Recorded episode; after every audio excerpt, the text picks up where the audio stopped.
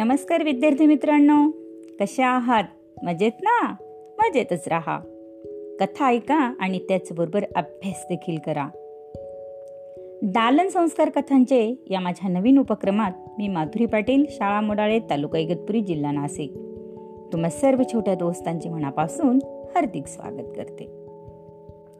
मुलांनो या उपक्रमात आपण ऐकत आहोत गमतीदार गोष्टी. चला तर मग सुरू करूयात आजची गमतीदार गोष्ट. गोष्टीचं नाव आहे घंटा कर्ण राक्षस.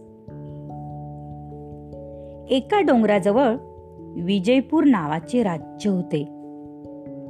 तिथल्या रहिवाशांच्या मनात डोंगराच्या शिखरापाशी घंटा कर्ण नावाचा राक्षस राहतो अशी भीती होती. कारण पर्वतावरून सदैव घंटा वाजविल्याचे आवाज त्यांच्या कानी येत असत. प्रजननांपैकी काहींनी तेथे एक सापळाही पाहिला होता. त्यावरून लोकांनी घंटा करणं हा राक्षस माणसांना खात असावा असा तर्क देखील केला होता.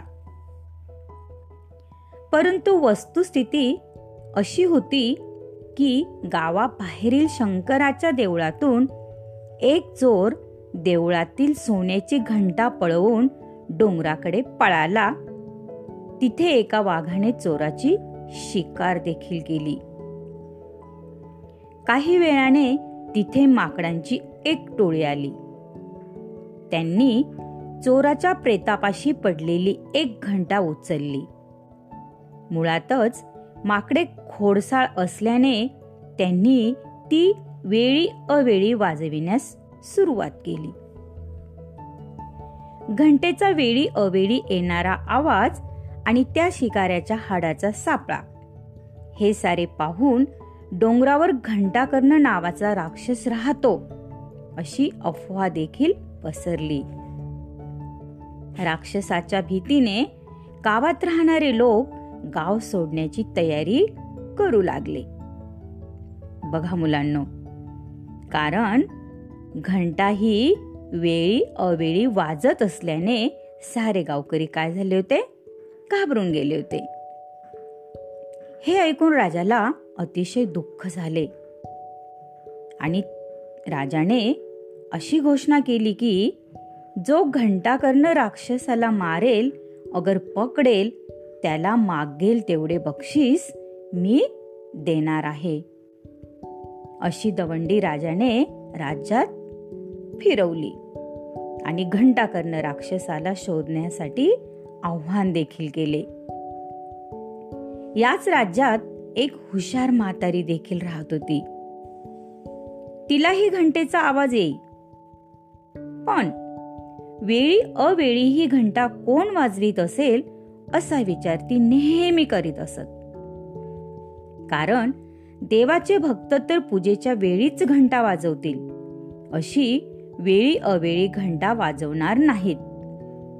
म्हणून वेळी अवेळी घंटा वाजवण्यामागे नक्कीच काहीतरी रहस्य दडलेले असावे असे तिला नेहमी वाटे. गावात राहणारे लोकही तसे घाबरून पळू लागले. पण विचार न करता पळणारे मूर्ख आहेत असे तिला वाटायचे. मी या घंटा वाजवण्याचे रहस्य उलगडून दाखवीन असा विचार करीत ती म्हातारी एक दिवस डोंगरावर गेली. बघा मुलांना कारण म्हातारीला अवेळी वाजणाऱ्या घंटेचं रहस्य शोधून काढायचे होते. थोडे अंतर गेल्यावर तिला माकडांची एक टोळी दिसली. त्या झुंडीतील एक माकड उठले आणि जोर जोरात घंटा वाजवू लागले. हुशार म्हातारीच्या काय प्रकार आहे हे लगेचच लक्षात आले. हे खोडसाळ माकडच घंटा वाजवून लोकांना घाबरवून सोडत आहे तर? हे सारे पाहून म्हातारी तिथून परत आली. तिला अतिशय आनंद देखील झालेला होता. कारण घंटा कर्ण राक्षस कोण आहे हे तिला समजले होते. ती सरळ राजाकडे गेली आणि राजाला म्हणाली महाराज घंटा कर्ण राक्षसाला मी पकडू शकते. काय? राजा आश्चर्याने ओरडला. महाराज आपण अविश्वासाने माझ्यावर ओरडलात पण जर आपला विश्वास बसत नसेल तर सैनिकांची एक तुकडी माझ्याबरोबर पाठवा. म्हणजे मी घंटा करणं राक्षस कसा आहे आणि मी त्याला कसे पकडते ते हेही पाहू शकतील. राजाने म्हातारीचे म्हणणे ऐकले आणि एक सैनिकांची तुकडी तिच्याबरोबर पाठवून दिली. म्हातारी त्या सर्वांच्या पुढे चालत होती आणि मागे सैनिकांची तुकडी चालत होती. माकडांना केळी फार आवडतात हे म्हातारीला ठाऊक होते. आणि म्हणून वाटेत तिने माकडांसाठी खूप सारी केळी विकत घेतली. आता ती निर्धास्तपणे डोंगरावर चढू लागली. ज्या डोंगरावर माकडांची टोळी होती त्या डोंगराच्या शिखरावर म्हातारी जाऊन पोहोचली. आणि तिने काय केले? साऱ्या केळी माकडांसमोर टाकून दिल्या. तेव्हा माकडांनी घंटा फेकून दिली आणि पटापट पटापट त्या केळी खाण्यास सुरुवात केली. आणि सैरवैर ती धावू लागली. तितक्यात म्हातारीने घंटा उचलली आणि सैनिकांबरोबर परत येऊन ती घंटा राजासमोर ठेवली.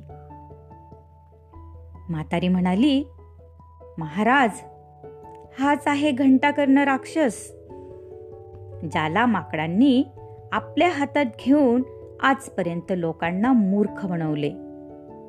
ज्या भीतीने लोक घरेधारे सोडून पळू लागले.